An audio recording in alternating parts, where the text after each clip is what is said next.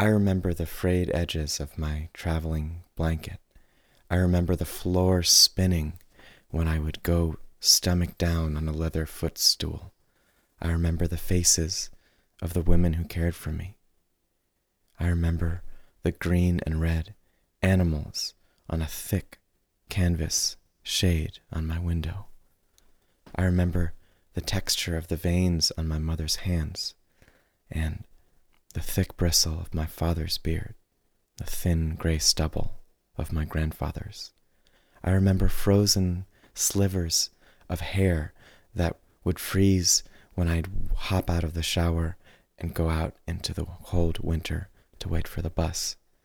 I remember sticky pine kitchen table and the heat of the Franklin stove. I remember Gerber's ground veal baby food and hiding out under my mother's nightgown.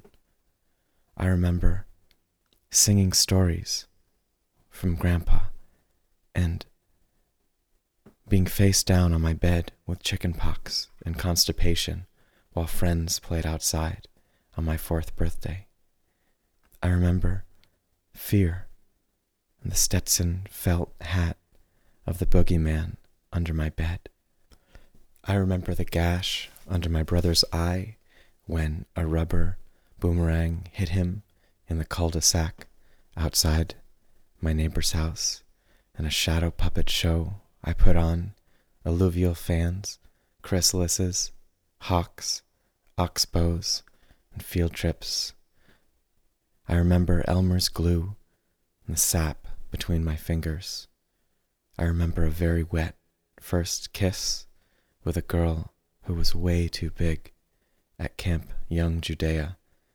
I remember the taste of the cold air in Paris when you swallowed it in a particular way, and the way that if you swallowed it in Massachusetts, it tasted the same. I remember freezing my tongue to a flagpole because I heard you could, and the stunned remorse. I remember the smell of motor oil in my friend's workshop, and my brother recording classic things on a cassette tape that I would lose, and poking fun at a man with a shawl on a cruise with my cousin.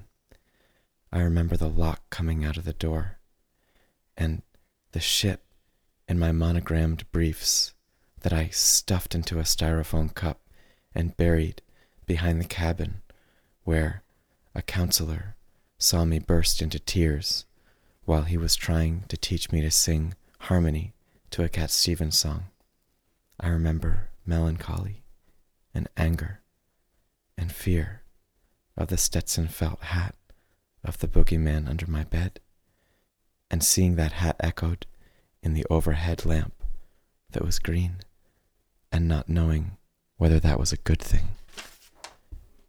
I remember someone singing a Suzanne Vega song at choir practice and feeling the world open up, and Prince and Extreme and Public Enemy and all kinds of lesser-known music I would request from the radio station where the D Js became impatient when they heard my name. I remember the heat of my swollen jaw after a friend's little brother cracked a baseball bat with no warning. I remember the flush in my cheeks when I got an anonymous call from a voice I didn't recognize. I've been pining for your love. I didn't know what pining was. I remember the fear when I dropped a paperclip into the empty disk drive of my father's early Apple computer. I remember discovering rap at a colonial house in the woods, and the envy I felt when my friend told me about the night he threw his watch into the river.